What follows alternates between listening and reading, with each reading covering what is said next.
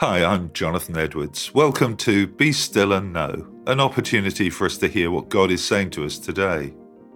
Luke chapter 5, verses 10 and 11. Jesus replied to Simon, Don't be afraid. From now on, you'll be fishing for people. And as soon as they landed, they left everything and followed Jesus. So far as we know, this is the first time that Jesus had ever met Simon. We've learnt that Jesus had borrowed his boat to use as a convenient pulpit, and they gave Simon orders to fish in a new area, which resulted in an enormous catch. In the very next moment, Jesus informs Simon that he wants to change his life around. I find that amazing. If it had been me, I'd have wanted to get to know Simon better, and then gently, and probably after a few days, I may have suggested to him that it might be nice if he could help me with some recruiting. Jesus' bold approach tells us that recruiting disciples was right at the heart of his ministry, and he wanted them to know that from day one, he expected them to be just as eager to recruit new people themselves. Over the years, the church has often been tempted to leave recruitment to the professionals. Ministers and evangelists are seen as the people who should be fishing for new disciples. However, that clearly wasn't Jesus' intention. Ministers and evangelists may be very effective at evangelism and training others to get involved, but Jesus wants all of us to share in this incredibly important and exciting activity.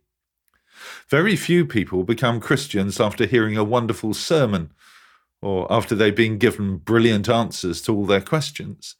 Most people choose to follow Jesus because they've seen the life of another Christian.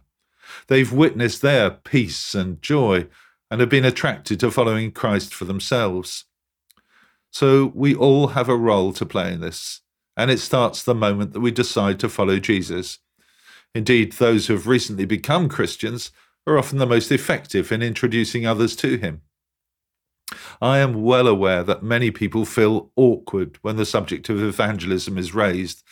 Often we'd love to leave it to someone else, but that's not Jesus' way. We've all been invited to share in it, not because we're well informed or experienced, but because we had a need that Jesus has been able to satisfy. As D.T. Niles put it, evangelism is just one beggar telling another beggar where to find bread. Let me pray with you. Lord Jesus, thank you for asking us to share your good news with others. Help us to be gentle and wise in the way that we do so.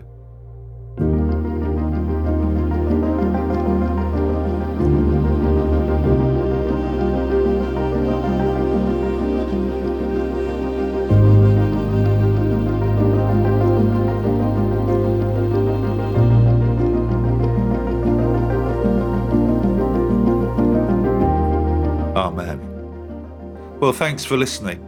I'd love to encourage you to join me every day for Be Still and Know here on Premier. The talks are also available on podcast, which you can access at any time. And if you'd like to receive a free copy of our magazine, Voice of Hope, which contains all of these devotionals and much else besides, please visit premier.org.uk forward slash Voice of Hope. God bless you. Hope you have a great day.